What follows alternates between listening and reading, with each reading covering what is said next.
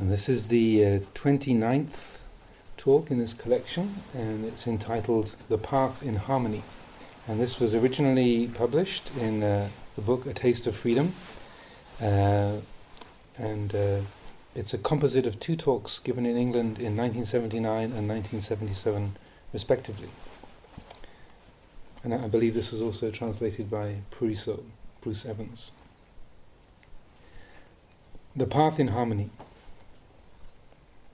Today I would like to ask you all Are you sure yet? Are you certain in your meditation practice?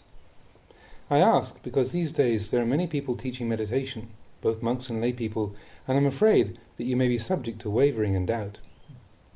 If we understand clearly, we'll be able to make the mind peaceful and firm.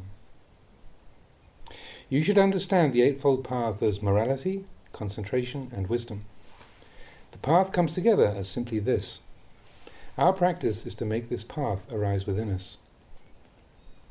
When sitting in meditation, we're told to close our eyes, not to look at anything else, because now we're going to look directly at the mind. When we close our eyes, our attention comes inwards. We establish our attention on the breath, center our feelings there, put our mindfulness there.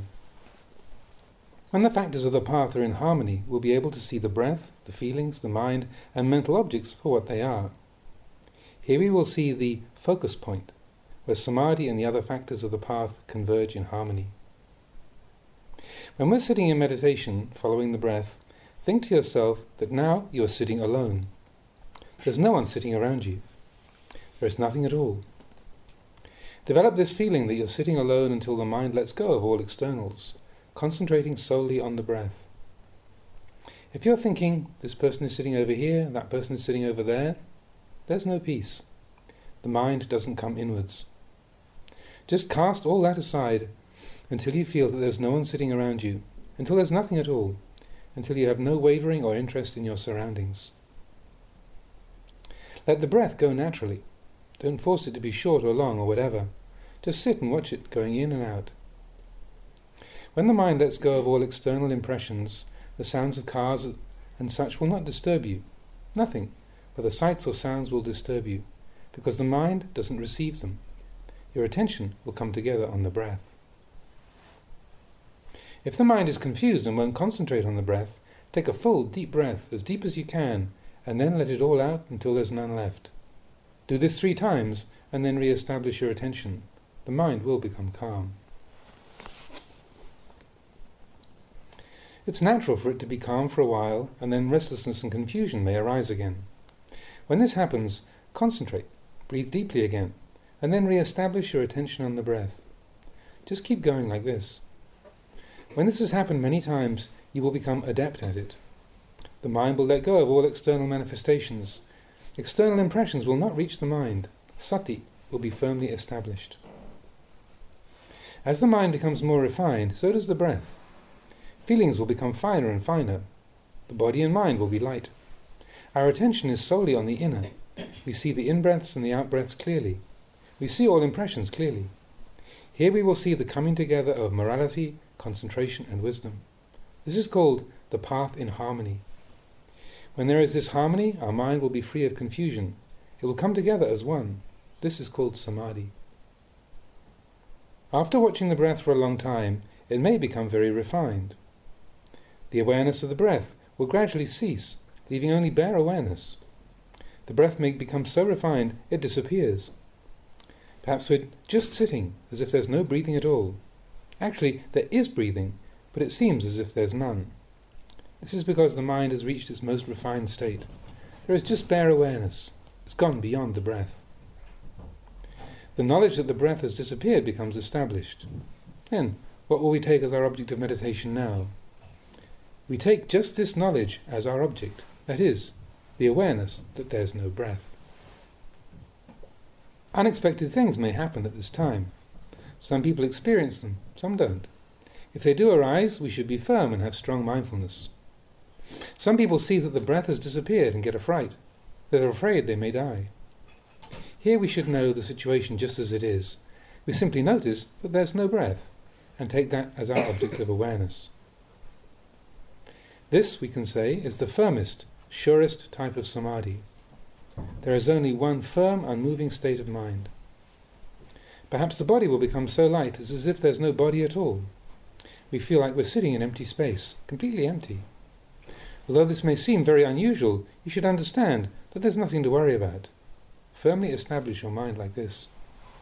When the mind is firmly unified, having no sense impressions to disturb it, one can remain in that state for any length of time.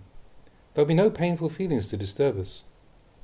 When samadhi has reached this level, we can leave it when we choose. But if we come out of this samadhi, we do so comfortably, not because we've become bored or tired with it. We come out because we've had enough for now. We feel at ease. We've no problems at all. If we can develop this type of samadhi, then if we sit, say, 30 minutes or an hour, the mind will be cool and calm for many days. When the mind is cool and calm like this, it is clean. Whatever we experience, the mind will take up and investigate. This is a fruit of samadhi. Morality has one function, concentration has another function, and wisdom another. These factors are like a cycle. We can see them all within the peaceful mind. When the mind is calm, it has collectedness and restraint because of wisdom and the energy of concentration. As it becomes more collected, it becomes more refined, which in turn gives morality the strength to increase in purity.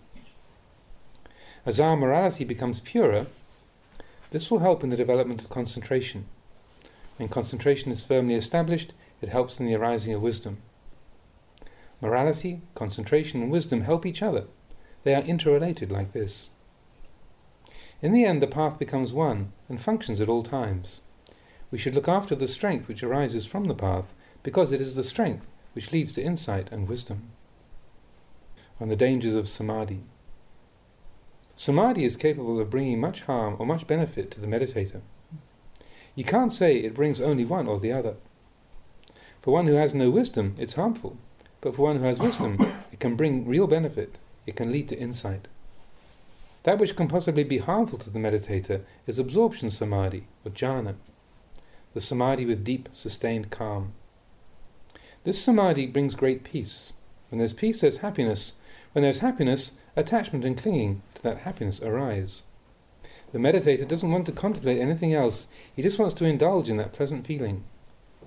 When we've been practicing for a long time, we may become adept at entering this samadhi very quickly. As soon as we start to note our meditation object, the mind enters calm, and we don't want to come out to investigate anything. We just get stuck on that happiness. This is a danger to one who is practicing meditation. We must use upachara samadhi, that is, neighborhood or access concentration, before jhana. Here we enter calm, and then, when the mind is sufficiently calm, we come out and look at outer activity. Outer activity here refers to all manner of sense impressions. It's used in contrast to inner activity of, of absorption samadhi, where the mind does not go out to external sense impressions. Looking at the outside with a calm mind gives rise to wisdom. This is hard to understand because it's almost like ordinary thinking and imagining. When thinking is there, we may think the mind isn't peaceful, but actually that thinking is taking place within the calm. There is contemplation, but it doesn't disturb the calm. We may bring thinking up in order to contemplate it. Here we take up thinking to investigate it. It's not that we are aimlessly thinking or guessing away. It's something that arises from a peaceful mind. This is called awareness within calm and calm within awareness. If it's simply ordinary thinking and imagining, the mind won't be peaceful. It'll be disturbed. But I'm not talking about ordinary thinking. This is a feeling that arises from the peaceful mind. It's called contemplation. Wisdom is born right here. So there can be right samadhi and wrong samadhi. Wrong samadhi is where the mind enters calm and there's no awareness at all. One could sit for two hours or even all day, but the mind doesn't know where it's been or what's happened, doesn't know anything. There is calm, but that's all. It's like a well sharpened knife, which we don't bother to put to any use. This is a deluded type of calm because there's not much self awareness. The meditator may think he's reached the ultimate already, but he doesn't bother to look for anything else. Samadhi can be an enemy at this level. Wisdom cannot arise because there's no awareness of right and wrong.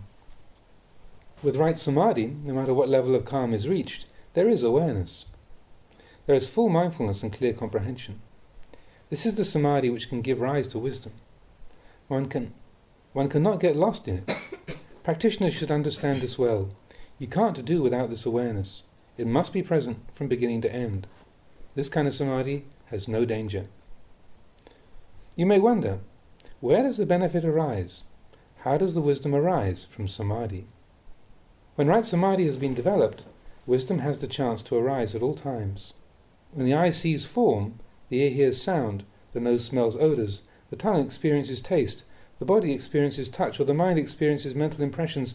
In all postures, the mind stays with full knowledge of the true nature of those sense impressions. It doesn't follow them. When the mind has wisdom, it doesn't pick and choose. In any posture, we're fully aware of the birth of happiness and unhappiness. We let go of both of these things. We don't cling.